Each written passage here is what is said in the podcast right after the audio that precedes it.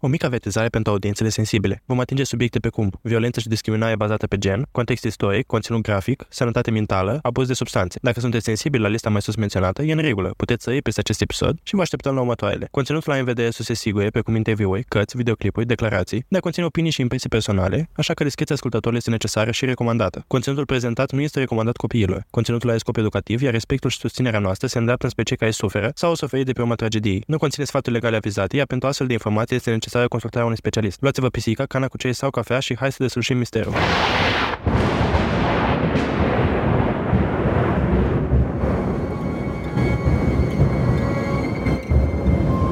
În toamna anului 2021, două pisici au început propriul lor podcast.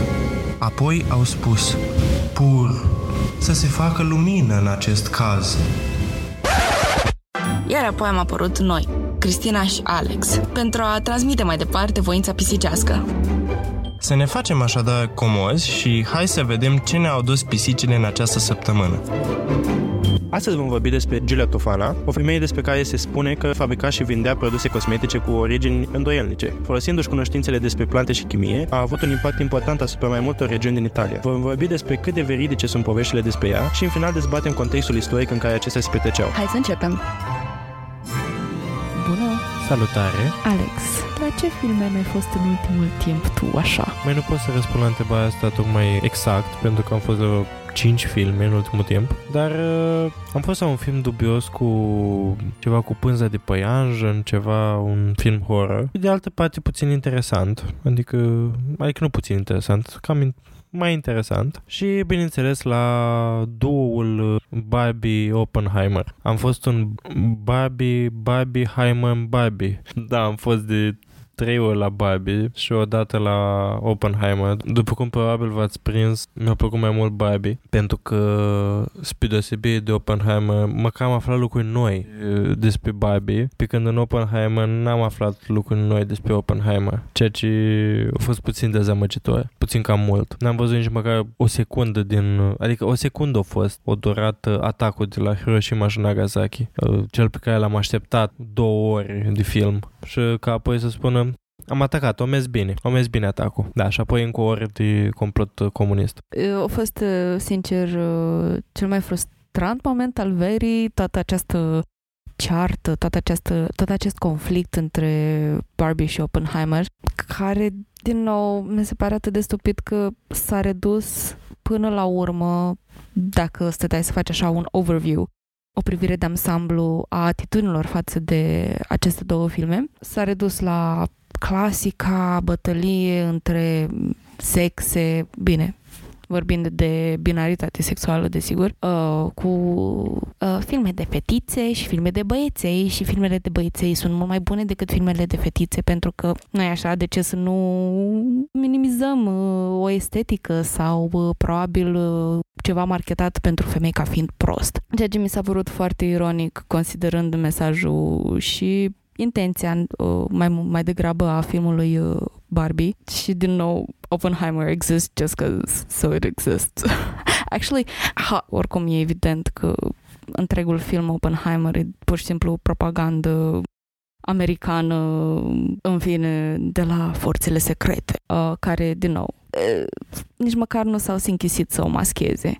Probabil de aici și frustrarea venită și pe de, drept, de dreptul al uh, oamenilor care au așteptat de altfel de foarte mult timp acest film, insuficiența abordării tematicilor care contau cu adevărat când vorbim despre primele utilizări ale unei arme atât de puternice cum ar fi bomba atomică, dar este incredibil modul în care am închis ochii la modul în care un subiect a fost abordat din perspectiva celor două filme.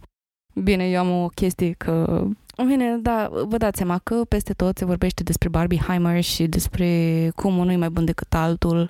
Incredibil de multe persoane au spus că le-au plăcut Oppenheimer mai mult decât Barbie și mai mă feresc oarecum să... Amândouă filme au un merit lor, dar mie îmi place această analogie să o folosesc în continuu, pentru că ai Barbie, un film de două ore, mi se pare că e mai puțin, puțin mai puțin de două ore, dar În fine, roughly se reduce la vreo două ore de mm, petrecut în sala de cinema și ai Oppenheimer care ai trei ore și. Și, în fine, ajungând, ajungând la analogia pe care o fac, e ceea ce reușește să facă și să spună și să transmită un film de o oră, uh, o oră jumate, două ore, față de un film de trei ore care și-a propus uh, foarte multe uh, dator, dat fiind subiectul și nu a atins potențialul maxim, să zic așa. Dar, uh, na, ce să zic, normal că vocile mai puternice și mai încrezătoare își au câștigul mereu și dacă, na, în general, din păcate am auzit că Oppenheimer pre- personal, personal, I'm going off with Barbie, pentru că în toată scena filmelor contemporane care ies uh, la cinema în zilele noastre, uh, Barbie chiar mi se pare like a breath of fresh air, ceva care aduce puțin proaspăt în uh, întregul amalgam de clasicele filme horror care urmăresc aceeași uh, formulă din nou și din nou și din nou, uh, reciclată și revizuită, uh, aceleași filme de rom-com care urmăresc aceeași formulă cu aceleași întâmplări, cu aceleași întorsături de situație.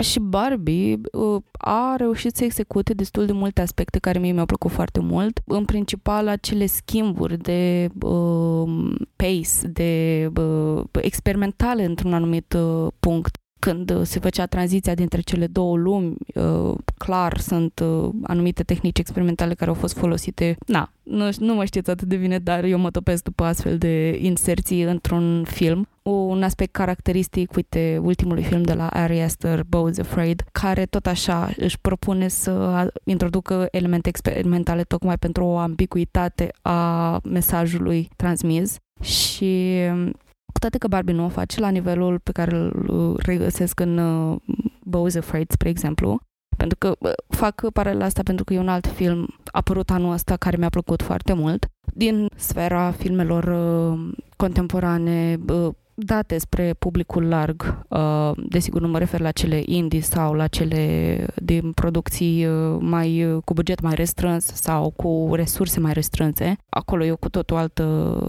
categorie, aș spune, pentru că tocmai există aceste proiecte ambițioase cu foarte multe resurse și le judecăm diferit.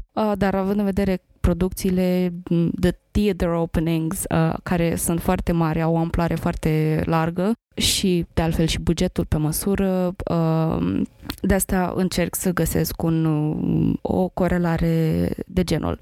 Și da, ceea ce își propune Barbie, uh, mesajele transmise, uh, cu toate că na, sunt discuții aici și despre modul în care a fost transmis mesajele feministe, care pot fi criticate, pot fi contestate în anumite puncte. În mare parte, cred că transmite și este o introducere în uh, conceptele și în ideile, ideologiile feministe destul de potrivit pentru orice tânăr, orice tânără, orice tânărix uh, care își dorește să știe mai mult despre feminism și despre ce implică experiența unei femei în societate de altfel. Și reușește să facă asta într-un mod eficient cu un storytelling simpluț care să nu sustragă de la uh, uh, contextul mesajului iar cred că tot ce și-a propus uh, Greta Gerwin să facă a fost uh, livrat foarte bine, ba chiar și cu puțin, uh, puțin sprinkle on top, puțin confeti. Lăsând la o parte mesajul, care e clar foarte diferit de la un film la altul și oarecum sunt făcut în așa fel încât să greu găsești o persoană care să-i placă ambele filme, chiar dacă ai fost făcute la fel de bine. Mi se pare că, într-adevăr, estetica și uh, cum a fost filmat Barbie a fost mult mai ok. Așa mi s-a părut că Oppenheimer e filmat clasic, adică tehnicile clasice de filmare tradiționale îs și la urmă nici nu trebuia să fie ceva mijloace de filmare diferite pentru că a fost un film semi-documentar, să voia. Într-adevăr, la Oppenheimer au jucat o tonă de actori arhi cunoscuți, mai parte dintre ei și-au atins potențialul cum și-l ating în orice film în care joacă. Adică, da, o jucat bine, dar uh, mi s-a părut că uneori plotul filmului și faptul că era lipsit neapărat de o importanță artistică, ci mai mult era documentar, mi s-a părut, i-a îngrădit cumva pe actori să joace. Nelegat de asta, mi s-a părut într-adevăr că atinge cam puțin subiectele pe care publicul care ne-am dus la Oppenheimer să vedem, nu știu, mai multe detalii despre proiectul Manhattan, să vedem, nu știu, detalii despre bombardările de la Hiroshima și Nagasaki. Mi se pare că au lăsat, că am lăsat de dorit în privința asta și au fost două ore de planuri de mm, cum să faci bomba și o oră de, de spionaj comunist și da, că au avut legături cu comuniștii și ce comunist a fost el. Da, toată lumea știa că au avut legături cu comuniști. Nu a fost nimic nou. Adică mă așteptam de la un asemenea film să aducă ceva nou, ceva ce nu știam.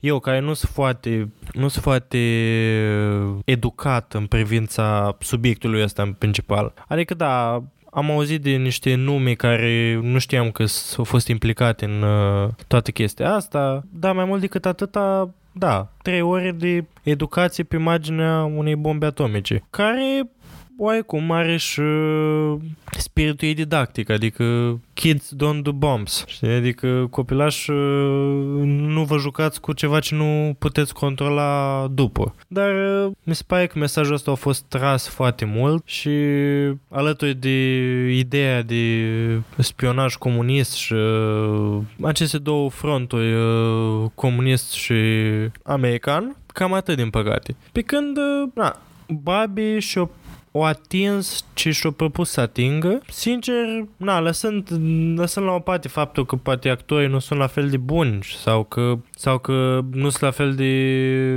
din vechea ginte, cum să spune, mi se pare că cu ce au avut și cu ce cu alea două ore, vorba Cristinei pe care le-au avut, și-au îndeplinit scopul pe care și l-au propus. Și asta este, la, la urma, la urma urmei, uh, ideea unui film, nu? Să își îndeplinească scopul pentru care au fost filmat și muncit atât de mult la el foarte interesante uh, adăugirile tale uh, și pot să fiu de acord cu tine cu estetica filmelor, care au fost abordate destul de diferit uh, în, de ambii regizori și uh, vorbim acum despre, până la urmă, despre un film de Christopher Nolan care toate filmele lui se aseamănă. Văzusem pe undeva uh, niște comentarii care uh, spuneau efectiv că nu mai țin minte, încerc să-mi amintesc cine a spus asta, dar nu mai nu mi amintesc exact. Dacă îmi vine, o să, o să menționez, random așa, în mijlocul episodului. Dar uh, îi spunea tocmai chestia asta, Oppenheimer arată exact ca orice alt film de pe ProTV care se vrea fi acest film serios, uh, misterios, uh, foarte de oameni mari. Când vorbești despre o estetică de serioasă de oameni mari, clar, uh, nu știu, îi se atribuie oarecare calitate, eu știu, mai pretențioasă, să zic. Și, din nou, total opus în estetică, în abordarea scenică a setului pe care au fost filmate avem Barbie, care, din nou, mi-a plăcut foarte mult că au construit efectiv fiecare cadru de acolo, adică Barbie Land l-au construit de la zero și l-au făcut pe life size-ul personajelor, actorilor. Și un lucru amazing pentru că nu prea se face chestia asta în ziua de astăzi pentru că ca să reducă din buget și din uh, cheltuielile producției uh, de obicei le fac în CGI ar fi arătat la fel, probabil că nu, uh, pentru că tocmai că dacă le construiești life size uh, permite foarte multe din punct de vedere estetic pentru că poți să vezi spațiu în 3D efectiv și DP face și munca DP-ului foarte ușoară și uh, DP-ului, uh, directorului de imagine, care se ocupă tocmai cu asta, cu cadrele, cu locațiile unde se uh, filmează și de exploatarea spațiului. Și tocmai această exploatare poate fi mult mai facilă cu un set direct uh, construit, care, uh, din nou, a, a avut foarte bine, bună Barbie de asta. Dar nici uh, Oppenheimer, mi se pare că tot așa au filmat la locație, așa că, na, să zicem că exploatarea spațiului uh, nu este chiar uh, un punct de versus.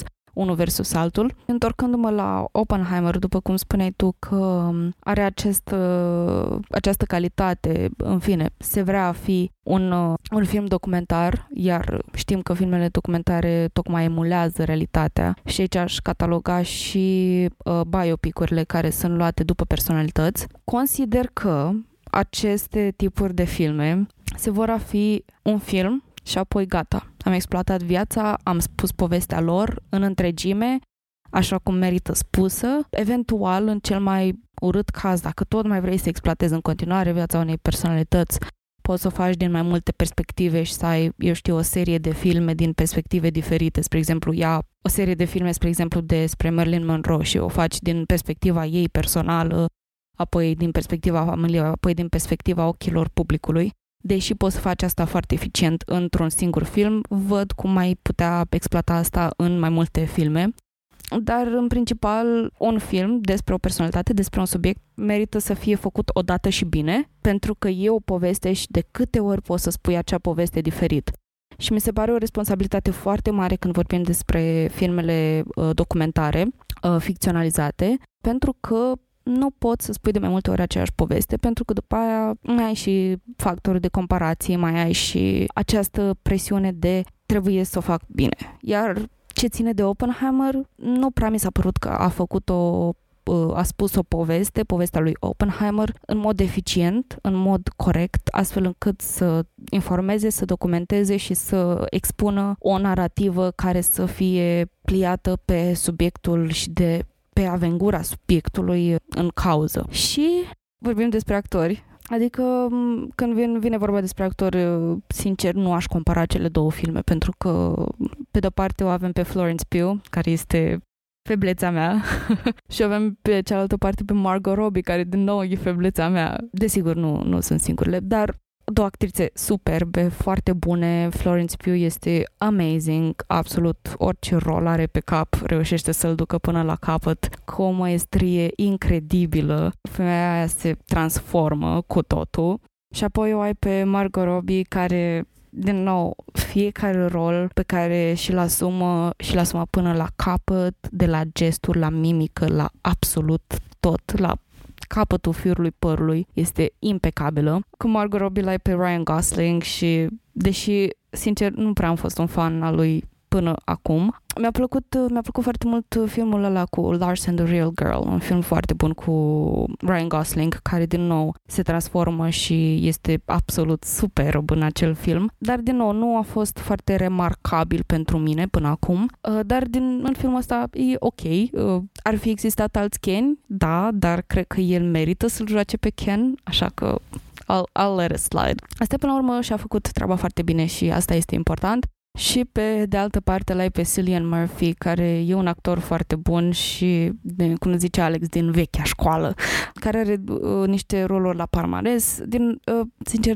știu că joacă și în Peaky Blinders. Uh, nu, nu, n-am putut cu Peaky Blinders, boring ass job. Dar uh, ca și joc și ca și prestație, e un, un actor foarte uh, sobru și și asumă foarte bine rolurile care sunt făcute pentru pentru el. De, e, un, e un fel de typecast. Um, uh, typecast e uh, genul de actor care joacă aceleași roluri din nou și din nou și din nou și din nou și cumva nu reușește să scape din șablonul ăsta și mi se pare că Cillian Murphy cade în acest typecast, în acest, uh, în acest stereotip de om sumbru, misterios. Uh, da, își face foarte bine treaba acolo. Cam, cam asta am avut eu de spus despre Barbie Heimer. Pur și simplu, poate să-ți placă ce vrei să-ți placă, doar că singura mea problemă cu oamenii și în tot acest, acest conflict a fost doar dacă nu-ți place o chestie și dacă spui că Barbie este o prostie, spunem de ce. Și hai să avem discuții despre asta. Pentru că pot să fiu de acord că Bar- cu Oppenheimer este un film ok, bun, dintr-un anumit, din anumite puncte de vedere. Nu pot să spun că e prost, dar nu pot să spun că e cea mai bună operă, dar pot să am o conversație pe tema asta și pot să susțin ceea ce cred foarte bine, foarte bun. Că am auzit oameni, a, mie nu mi-a plăcut deloc Barbie. Și am zis, ok, valid. De ce nu ți-a plăcut Barbie? A, că nu e un film bun. Ok, bine, de ce nu e un film bun? A, păi e foarte prost, că nu știu ce, că nu știu cum. Un motiv real, prin o părerea ta simplă, de ce ți se pare un film prost? Și apoi putem să avem o discuție pe tema asta. But just say why.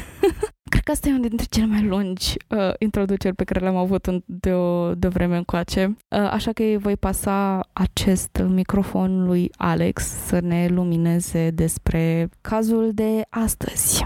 Bine v-am regăsit. Simt că n-am mai vorbit de 5 minute și deja puteam să-mi fac uh, manicură, să Lasă-mă că mai e rândul meu să mă apuc să tricotez. Din uh, fericire sau din păcate, nu prea cred că o să ai timp să tricotezi, pentru că e un caz destul de interesant și intriguing, uh, intriga, intrigant. Și anume cazul uh, Julie Tofana, maestra otrăvitoare, cum se mai spune. Dar uh, pentru a înțelege călătoria spre infamie a Julie Tofana, trebuie mai întâi să ne pregătim puțin terenul. Imaginați-vă Italia, în secolul al XVII-lea, da, 1600 și, uh, un tărâm al renașterii artistice și al uh, intrigilor politice pe de altă parte, un loc în care luptele pentru putere erau uh, ceva obișnuit, iar secretele reprezentau cheia supraviețuirii. Giulia Tofana, născută undeva la începutul anilor 1600, aici paranteză, dat fiind că este un caz atât de vechi, sunt foarte puține detalii legate de el și multe dintre detalii se duc în speculații. Uh, o să încerc pe cât posibil să vorbesc uh, fapte adevărate și nu doar speculații.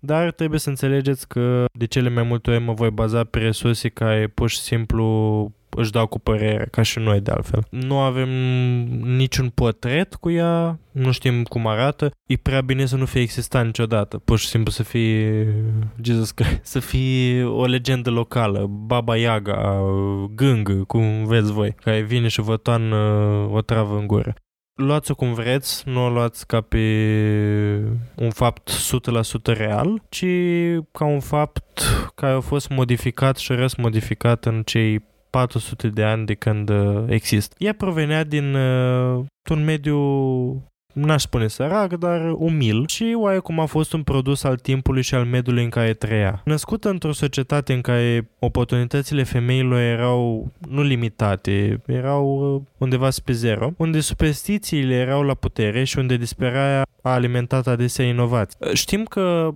a crescut probabil în Palermo, Sicilia, un oraș plin de viață, cunoscut pentru frumusețea, dar pe de altă parte și de trecutul său întunecat. Era un loc în care sărăcia și bogăția coexistau într-un contrast puternic și unde viclenia era adesea mai presus de forța brută. Ă, se știu foarte puține lucruri despre familia Julie Tofana, despre părinții ei sau despre educația ei. Acest aer de mister se adaugă la intriga care o înconjoară deseori, unii speculează că ea ar fi provenit dintr-o familie cu cunoștințe despre remedii și otrăvuri tradiționale, dar sunt speculații învăluite în ceața timpului. Totuși, se asumă că mama ei ar fi fost Tofania Damado, o tămăduitoare din acea zonă care tot se presupune că și-ar fi omorât soțul, ghiciți cum, prin otrăvire. Și era foarte des practicat în uh, perioada aia ca fata să ia ca nume de familie prenumele mamei Uh, ceea ce face și mai probabil uh, faptul că Tofania a fost uh, mama Julie. Primii ani de viață ai Julie Tofana au pregătit oarecum terenul pentru femeia care va deveni,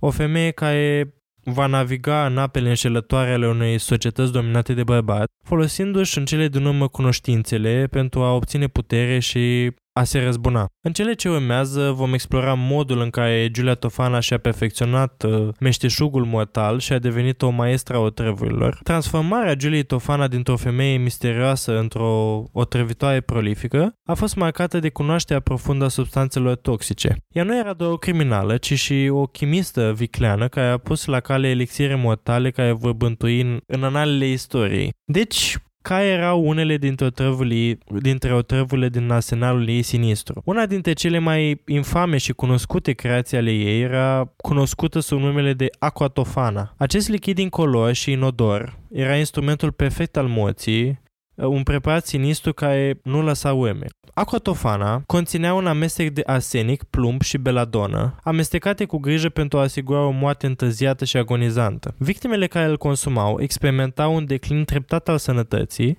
ceea ce făcea incredibil de dificilă detectarea otrăvii. Ca și detalii legate de componentele otrăvii, arsenicul și plumbul erau foarte frecvent folosite în perioada aia pentru produsele cosmetice în general și da, înainte să-mi spuneți că sunt otrăvitoare chiar și ca produse cosmetice, da, sunt otrăvitoare, iar oamenii nu știau. Sau dacă știau, își asumau ce nu faci pentru frumusețe. Pentru că nu aveau alte echivalente la fel de fezabile. Pe lângă asta, beladona, care este o specie de plantă care mai și floare, așa foarte otrăvitoare, era folosită în perioada aceea pentru picături uh, oftalmice, pentru pus în ochi, pentru a dilata pupilele. Aparent, femeile considerau că dacă au pupilele dilatate, sunt mai atrăgătoare pentru bărbați. Și da, își turnau beladon în ochi ca să aibă pupile dilatate dacă veți ca niște ochi de căprioară, niște o privire ucigătoare, cum se spune. He, he, he. Acum, ca idee cum trebuia să funcționeze această otravă, Giulia le dădea femeilor otrava. Vom discuta mai, mai târziu care era procesul prin care o femeie putea face rost de o travă de la Giulia. Dar ca mod de acțiune, femeia punea, sau perso- o persoană punea o travă în băutura sau supa, friptura persoanei pe care voia să o ucidă, câte două picături, și această persoană nu murea pe loc. În schimb, ea începea să simte din ce în ce mai slăbită pe zi ce trece și începea să aibă simptomi ca de o răceală virală ca de gripă. Iar de obicei medicul care era chemat spunea ok, ai răcit, ia puneți foi de vază pe cap și învelește într-o pătură, bea un ceiuț și o să-ți treacă. Ei bine, la următoarele doze de otravă pe care le primea în ceai, probabil, sau pe vază, victima se simțea din ce în ce mai rău până când ajungea să moară. Și venea medicul și spunea n-ar fi trebuit să moară. Probabil a fost o formă mai nasoală de gripă. Se întâmpla, era în 1600. Da, și lumea nu se mira pentru că that's life. Revenind la Julia, ă, cunoștințele Juliei Tofana în materie de otrăvă se extindeau dincolo de Aquatofana. Clienții Clienții ei, în principal femei prinse în căsnicii fără iubire sau abuzive, îi căutau serviciile pentru o șansă la libertate sau la răzbunare. După cum bine știți, mai mult atunci decât în zilele noastre, uh, femeile trebuiau să căsătorească din obligații cu bărbați promiși iar de cele mai multe ori nu exista o scânteie a dragostei în cei doi, ci pur și simplu femeile erau tratate ca niște mărfuri cu care două familii se puteau uh, trocui și să creeze niște relații diplomatice. Și pe lângă asta, majoritatea bărbaților din astfel de căsnicii erau abuzivi. Nu de puține ori își băteau nevestele, pentru că na, când nu iubești pe cineva sau nu apreciezi pe cineva decât ca marfă de transfer, mai tendința să-i dai și câte o palmă, că îi dau o cutie, nu-i așa? Dar revenind la draga noastră Giulia, este esențial să reținem că Giulia Tofana nu lucra singură. Aparent avea și o fată, uh, o fică. Nu știm soțul, nu știm dacă exista un soț, știm că avea o fată care se ocupa de prăvălia ei de cosmetice pentru că da, avea o prăvălie de cosmetice prin care își ascundeau trăvurile și avea și câțiva asistenți care știau de obiceiurile ei uh, obraznice. Uh, dar cum a reușit să rămână nedetectată? Ei bine, o parte din succesul ei a constat în discreția ei. Nu a lăsat niciodată UM, nu a discutat în mod deschis despre faptele sale și a acționat oarecum din umbră. Clienții ei, majoritatea femei în situații disperate, aveau încredere în ea. Practic, datorită faptului ăstuia, era cam greu cuiva să o demaște pentru că toate femeile care au apelat la ea erau în aceeași oală cu ea, cum ai veni. Cum ai veni. Da, nu generalizăm, avea și clienți bărbați, dar foarte puțini. Ea ea își ținea sticluțele cu o travă, sticluța cu o travă, mascată sub forma unei, niște sticluțe cu apă cosmetică și care se numea din italiană Mâna Sfântului Nicolae.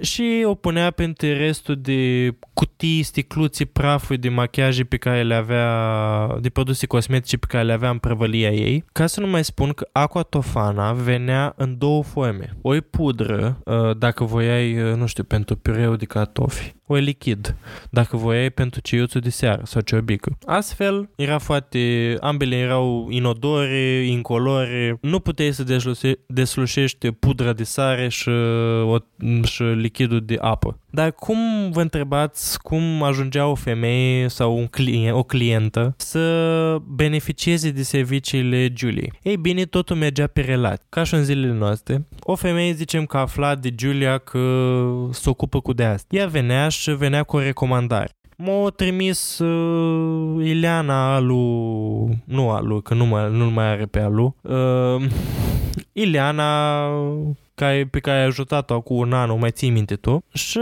vreau și eu să-mi fac același lucru. Julia atunci îi spunea, stai o leacă, și n-avea telefon, așa că trimitea pe cineva să verifice povestea. Verifica povestea, dacă într-adevăr tipa aia o trimis-o pe asta, și îi spunea, după ce o verificat, ok, te pot ajuta. Uh, și aici le făcea puțină educație femeilor avea așa o sesiune de um, coaching, dacă vreți. Ei bine, o lua pe fetișcană, pe femeie, în fine, deoparte și îi explica cum funcționează o travă, că trebuie să pună două picături, nu trebuie să pună toată odată ca să nu moară repede.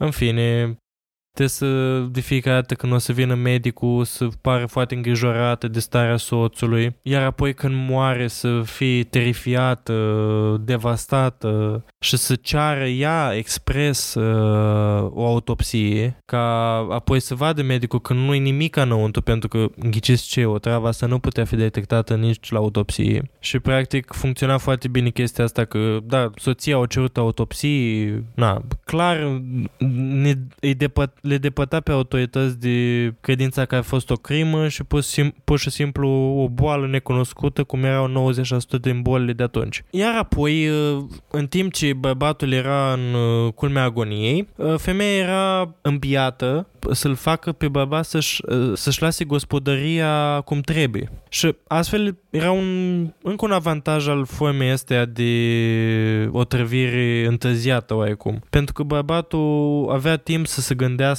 să-și lase toate afacerile în ordine, să-și facă poate și un testament în care să lase soției tot ce are, să nu plece și la familie. Adică era oarecum benefic pentru toată lumea, dacă înțelegi. Mai mult pentru soție, dar ăsta era și scopul, nu? Și practic, din perspectiva femeilor de atunci, care erau sortite unei vieți mizerabile, care crești, te măriți, faci copii, ai grijă de copii, ai grijă de soț, al cinci, următorul copil, copilul mare, și mori, bătut sau uh, repede de la stres sau de la naștere, uh, bine punctat, pentru că pe atunci nașterile erau avea o șansă foarte mare de a lăsa mama rece. Hehe, I did it again. Și practic, oarecum simpatizez cu aceste femei care încercau să scape din uh, acest lanț uh, inevitabil uh, de care erau prinse. Neavând altă șansă, recurgeau la crimă pentru a, pentru a scăpa de, aceste, de această viață. O crimă e tot o crimă, bineînțeles, dar oarecum le pot înțelege. În fine, revenind la Julia, este posibil ca ea împreună cu persoanele care mai știau de, acest, de această afacere, să fi recrutat și un preot uh, local pe numele lui Părintele Girolamo uh, pentru a lua parte în secret la rețeaua lor criminală, dar din nou informațiile despre afacerile reale ale, lui, ale Tofanei sunt foarte rare. Ideea este că ea de lungul timpului s-a mutat de la, din Palermo în Napoli, din Napoli în Roma. Când uh, erau toate femeile eliberate într-un oraș, uh, se muta în altul. Bine, sau când suspiciunile poate creșteau. Dar este esențial să subliniem că, deși Giulia Tofana se vedea pe sine ca o eliberatoare, acțiunile sale au dus la suferință și moarte, chiar dacă această moarte era unor bărbați care nu putea să facă altceva decât să își bată nevestele. Discuțiile despre moralitatea acestei practici pot fi duse până la nesfârșit, dar cred că pot fi într-un anumit punct rezumate la survival of the fittest. Pentru că în cazul femeilor care sunt uh, oprimate în acest fel și forțate să trăiască în aceste relații abuzive de adesea, pentru că vorbim, vorbim despre 1700 și ceva, 1600 și ceva. Ne putem doar imagina ce se întâmpla atunci dacă în ziua de astăzi avem vorbe de genul femeia trebuie din când în când, că dacă nu, nu stă cu minte. Și dacă nu luai acțiune extremă de genul, riscai chiar tu să fii omorât în bătaie, să fii uh, să trăiești o viață de chin, să... Practic, era ori unul, ori altul. Și puține cred că erau femeile care își dădeau seama de lucrul ăsta și luau atitudine pentru a se salva pe ele însele. O crimă e tot o crimă, dar când vorbim despre cine se omoară pe cine și cine ar trebui să supraviețuiască, cred că este o soluție care vine din disperare și momentul în care trăiești ca să supraviețuiești o femeie în acea perioadă, nu cred că mai putem vorbi despre moralitate pentru că lumea nu este foarte morală și situațiile nu sunt morale și modul în care anumite persoane erau exploatate și să faci să fii practic acest incubator uh, ambulant este tot o formă de exploatare din partea bărbaților care voiau doar ca genele lor să fie duse mai departe. Și dacă ne gândim ce tinere erau fetele care ajungeau să fie vândute, să le fie practic tranzacționate corpul pentru a se reproduce.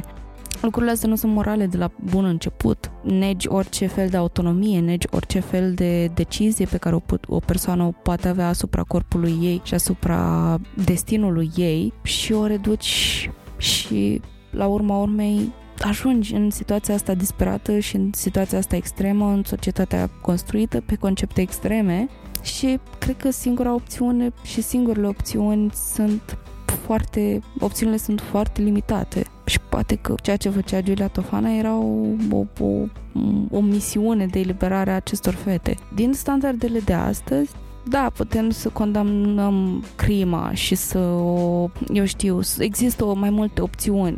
Uneori nu există și pentru că suntem conștiente de modul în care funcționează relațiile toxice și nu vreau să aprofundez subiectul ăsta acum pentru că nu este cazul, dar uh, subliniez faptul că atunci nu, nu, nu putem să, pentru a judeca situația de atunci, nu putem să privim cu ochii, cu experiențele, cu cunoștințele pe care le avem astăzi. Pentru că situația asta foarte diferit, extrem de diferit. Uh, voi dormi cu un ochi deschis și nu voi bea nimic de la tine. Ziceai că băutura cu mango este preferata ta? Voi bea apă din toaletă.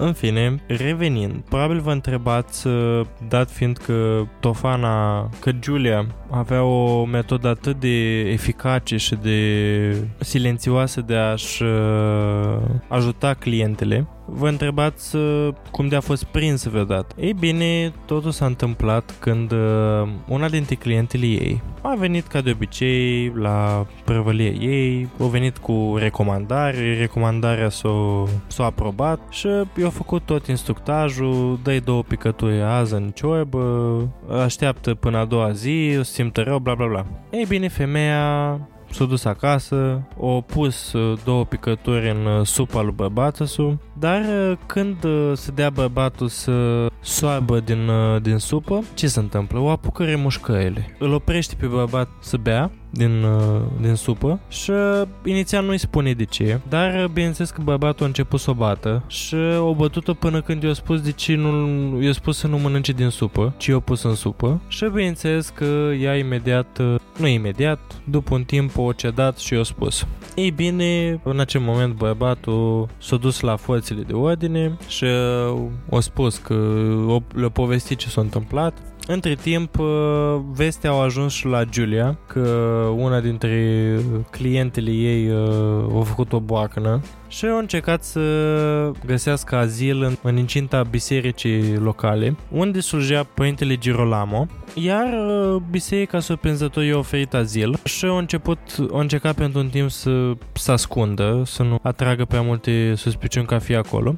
Dar uh, între timp uh, s-a aflat prin oraș că e o, e o trăvitoare în oraș, în Roma. Toate astea se întâmplau în ultimul oraș în care a fost, adică în Roma. Și bineînțeles, cum era pe atunci, ca și acum, din gură în gură, că telefonul fără fie, practic, s-a ajuns la concluzia că Giulia Tofana a fi otrăvit toată rețeaua de apă a orașului. Lucru total neadevărat de altfel, dar uh, isteria în masă și așa pot să ducă la niște concluzii foarte aberante. Așa că poliția a fost, bine, poliția, forțele de ordine din Roma au fost uh, și mai presate să o găsească și până la urmă, bineînțeles că cineva o suflat Giulia se află la biserica de acolo și oamenii au venit uh, efectiv cu fulgi și topoare fața bisericii și au cerut să o predea pe pe Julia. După un timp, văzând că nu e de glumă cu băieții, o predat-o, bineînțeles, pe Julia, ia forțele de ordine o preluat-o pe ea, pe fică sa și pe alte trei, uh, alți trei slujitori din afacerea ei. Nu știm dacă sunt femei sau bărbați, nu se descrie. Ei bine, în cele ce au urmat, ea a fost uh, torturată până când uh, o mătorisit tot. Acum, unele surse spun că ea ar fi cerut, cum, e, cum se face acum, o a deal, o înțelegere, a făcut o înțelegere cu poliția, gen vă spun, dar uh, voi mă lăsați în pace. Ceea ce mi se pare foarte puțin credibil, pentru că pe atunci puteai când să scoți unghiile sau să-i bagi, nu știu, fier încins pe, pe spate și putea să spună chestia asta, adică pe atunci nu existau pudisme din astea. Așa că cel mai probabil uh, i-au mătoisit tot. A mătoisit uciderea a în jur de 600 de bărbați, făcându astfel posibil cea mai prolifică ucigașă în serie din uh, toate timpurile și pe aceștia i-a ucis pe parcursul a 20-30 de ani. Uh, ea însă și având uh, în jur de 50 de ani. A fost judecată, bineînțeles, cel mai probabil și a fost ucisă împreună cu fica sa și cu cei trei uh, slujnici, slujnice, în fine. În anul 1659, în Campo di Fiori, uh, Roma, care era denumit așa pentru că pe atunci era pur și simplu un câmp de flori în mijlocul Romei și după mult timp acum s-au betonat și e o piață, așa, și acolo erau executați majoritatea răufăcătorilor. Și acum uh, e fain că practic îți poți lua un Airbnb fic unde au fost omorâți sute și sute de oameni. Bine, nu e așa fain, adică e interesant. Uh, în fine, ca în cazul multor personalități istorice, mai ales ale celor atât de vechi, trecerea timpului a dat naștere la mituri și concepții greșite despre Giulia Tofana. Unii au romanțat-o, transformând-o într-un fel de eroină populară, un simbol al emancipării femeilor împotriva soților opresivi, ceea ce în mare parte pot fi de acord ca și fost. Un mit popular însă sugerează că Giulia Tofana a condus o societate secretă de femei care căutau dreptatea prin otrăvurile ei, un fel de rezistență subterană împotriva tiraniei, un fel de sufragete din anii 1600. Bineînțeles că această organizație nu a fost niciodată demonstrată, sau apartenența Julie la o astfel de organizație nu a fost uh, obiectivată. Cu toate acestea, aceste mituri ignoră adesea realitatea sumbră a crimelor sale. În timp ce victimele sale s-au confruntat cu circunstanțe nefaste, otrăvurile Juliei Tofana au provocat morți agonizante, iar motivațiile sale, fie că era vorba de profit sau de răzbunare sau de idealism, pot fi considerate după standardele de astăzi neapărat eroice. Dar după cum a punctat și Cristina, pe vremea aia nu prea avea de ales, așa -i. O altă legendă persistentă o implică pe mama ei, Tofania, este uneori prezentată ca fiind partenera ei de crimă. Unele povești sugerează chiar că Tofania a fost adevăratul creier din spatele otrăv- otrăvirilor, iar uh, Julia era pur și simplu femeia de la Teșghea. Adevărul despre implicarea mamei sale rămâne totuși învăluit în mister. Deși este posibil ca ea să fi jucat un rol în activitățile fiicei sale, amploarea participării sale rămâne neclară. Și acestea fiind uh, spuse, cam asta a fost cazul uh, de astăzi, cazul Juliei Tofana, după cum am mai spus, una dintre cele mai prolifice ucigașe în serie și unul dintre ucigașii cu cele mai scuzabile motive din, uh, din cât am discutat. Bine, acum nu neapărat ea au avut motiv scuzabil, ci mai mult femeile care erau torturate, ea practic, uh, da, era un criminal în serie pentru că făcea profit pe chestia asta. Deci practic, și practic ea făcea bani pe crimile altora. Dar uh, Da, ceea ce au fă, făceau femeile, acelea clientele ei, poate fi într-o mică măsură scuzabil, dar na, oarecum ce au făcut ea e uh, impardonabil, cum să spune. Adică să câștigi pe seama unor moții a 600 de fucking bărbat, uh, mi se pare uriaș pe bine, chiar și pentru vremea aia. Avem parte și de o mică regină capitalistă. Da, nu știu, adică mi-e foarte greu să dezbat acest uh, subiect, dată fiind tema foarte sensibilă. După standardele de azi, clar, viețile a câtorva sute de oameni merită valorificate, dar uh, nici nu pot să empatizez 100% cu un bărbat care bate sau o persoană care deja Adică stau și mă gândesc că sistemul este creat în așa fel încât bărbatul opresiv și bărbații aflați în putere și sistemul patriarhat uh, a avut o semnificativ, un semnificativ rol în acea vreme încât, uh, din nou, a, ai numai un singur, o singură femeie, om de paie. Pe de parte ai sistemul care favorizează și scuză acțiunile bărbaților, inclusiv crima, pentru că se întâmpla la acea vreme. Numai că, din nou, nu ai o singură persoană, ai un sistem, iar pe de cealaltă parte, când femeile au această oază, această scăpare, poți să dai vina pe o singură persoană sau pe cineva nominal și din nou și empatizezi mai departe cu bărbații doar pentru că ai o persoană care cumva era mastermind-ul, era acest, acest creier malefic din spatele uh, acestei epidemii de bărbați morți. Uh, cu toate că dacă e să ne uităm pe cealaltă parte, sunt sigur că balanța nu se, se echilibrează nici pe departe. Bine, pot fi de acord, după cum am și zis că femeile erau oarecum îndeptățite să încerce să scape de soților. Dar, până la urmă, acești 600 de bărbați nu au bătut o pitofană. Nu a suprit o pitofană. Ea era pe pielea ei. Deși eu mă gândesc că e posibil ca acea fată să fie tot dintr-o căsătorie din asta, na, nu știm exact, nu, asta e pur speculație. În care, dintr-o căsnicie în care ea au fost bătută sau, în fine. Și de aici dorința de a le ajuta pe uh, femei să scape de, la rândul lor de bărbaților uh, uh, opresivi. Și neștiindu-se nimic despre bărbatul Juliei, mă gândesc dacă nu cumva e și el uh, 601. Dar uh, e pur speculație. Ideea este că, din perspectiva vieții de atunci, există o umbră de justificare a acțiunilor ei de-a lungul vieții ei. Pe de altă parte, hai să ne gândim și la chestia asta, că Gilia Tofana pentru cât de departe știm noi, pentru câte informații avem despre ea, poate la fel de bine să fie o legendă. Și în cazul ăsta, ce vine are o legendă? Că există.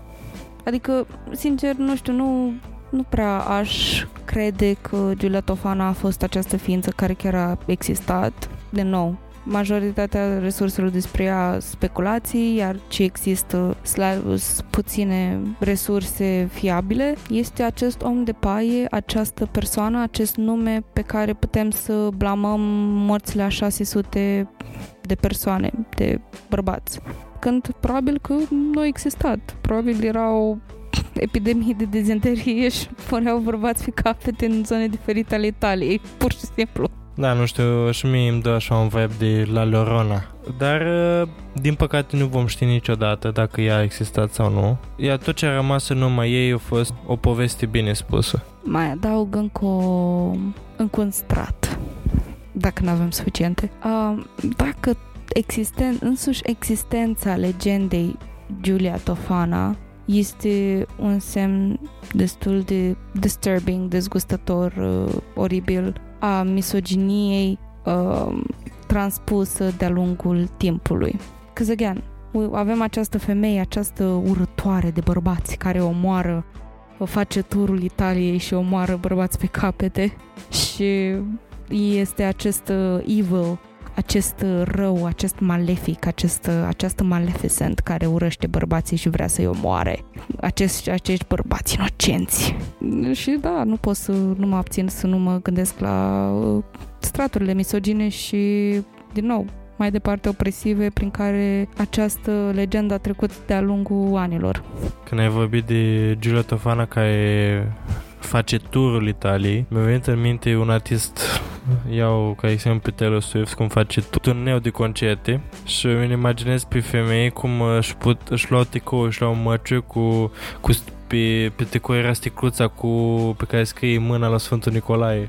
Dar imaginați-vă reclame, cum sunt reclame de la parfum care mi se pare că n-au nicio logică. Deci pur și simplu sunt niște personaje care se plimbă în rochii elegante și costume și mai și. De obicei actori cunoscuți așa doar pentru că îți plătiți acolo să stea, pur și simplu, și îți filmați din 10 scene și apoi uh, actorul sau actrița șoptește. Da, imaginați-vă o reclamă la o travă Juliei. Giulia Tovana, Aqua Tovana. da, uh, mi se pare uh, că are o nuanță așa poetică acest nume și uh, cum funny. Dar adică cum venea femeile și cereau această salvare de bărbaților. Dacă din cineva ne ascultă din Italia, vă rog spuneți-mi că există cineva care a capitalizat de pe urma numelui de, numelui de Aqua Tofana vă rog eu. Sună, sună atât de bine, atât de poetic, atât de frumos. Și are și o istorie, o, o legendă, în fine, o legendă în spate, încât trebuie să existe produse de aquatofana. Aquatofana, de parfum. Eu jur că mi-aș face o firmă de deratizare în Italia care se cheme Aquatofana. Nici măcar nu-ți dai seama că n-au plecat. Cred că, cred că ar trebui să ne oprim aici pentru că ai sens, simt, simt miros de bănuți. Șobolanii au plecat, nu bărbații, măi. Oh. Ok, în acest ritm capitalist, în mod curent suntem într-o cameră de hotel în ultima no- noastră noapte de concediu și pe televizor este MTV din anii 90 și mă uit acum că acum e videoclipul de la pentru că nu auzim, pentru că trebuie să înregistrăm este videoclipul de la uh, Nirvana, Smells Like Teen Spirit, care ne duce la un episod pe care l-am făcut despre Kurt Cobain. Uh, și acum s-a terminat videoclipul, așa că este timpul să se termine și acest uh, video, care, acest, uh, acest episod, care ține de ceva vreme deja. Și vă invit, uite, pe această notă vă invit uh, la episodul de augustul, augustul trecut, în care am vorbit despre vedete din True Crime. Sperăm să readucem această temă în viitor. Dar până atunci uh, vă las uh, să aveți uh, o seară, o zi, orice minunată, oriunde vă aflați uh, și numai bine că ne auzim mâine la un nou episod din Prime Visit și Cafea, episodul 5. Wow! Și de asemenea ne puteți scrie și pe uh, Spotify. Acum puteți da uh, comment mai jos, uh, puteți da comentarii mai jos la, la fiecare episod. Așa că vă așteptăm să ne spuneți părerea voastră despre uh, cât de scuzabilă este practica Juliei Tofana. Acestea fiind spuse, pa și ne vedem mâine!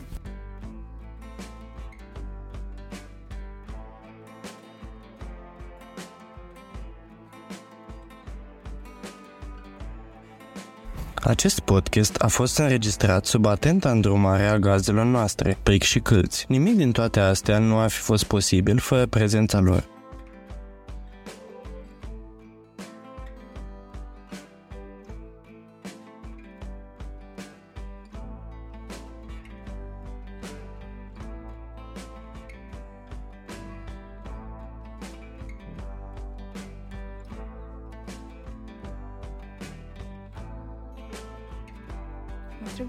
Produse ar funcționa sub numele de Aquatofana? Sau am putea să facem o băutură tip Coca-Cola și să cheme Aquatofana. Sau lichid de vape Aquatofana. Da, sau nu. Am eu cea mai bună idee. Să ne facem o firmă de antigel Aquatofana pentru mașini. Inodor incolor. Ca inima ta.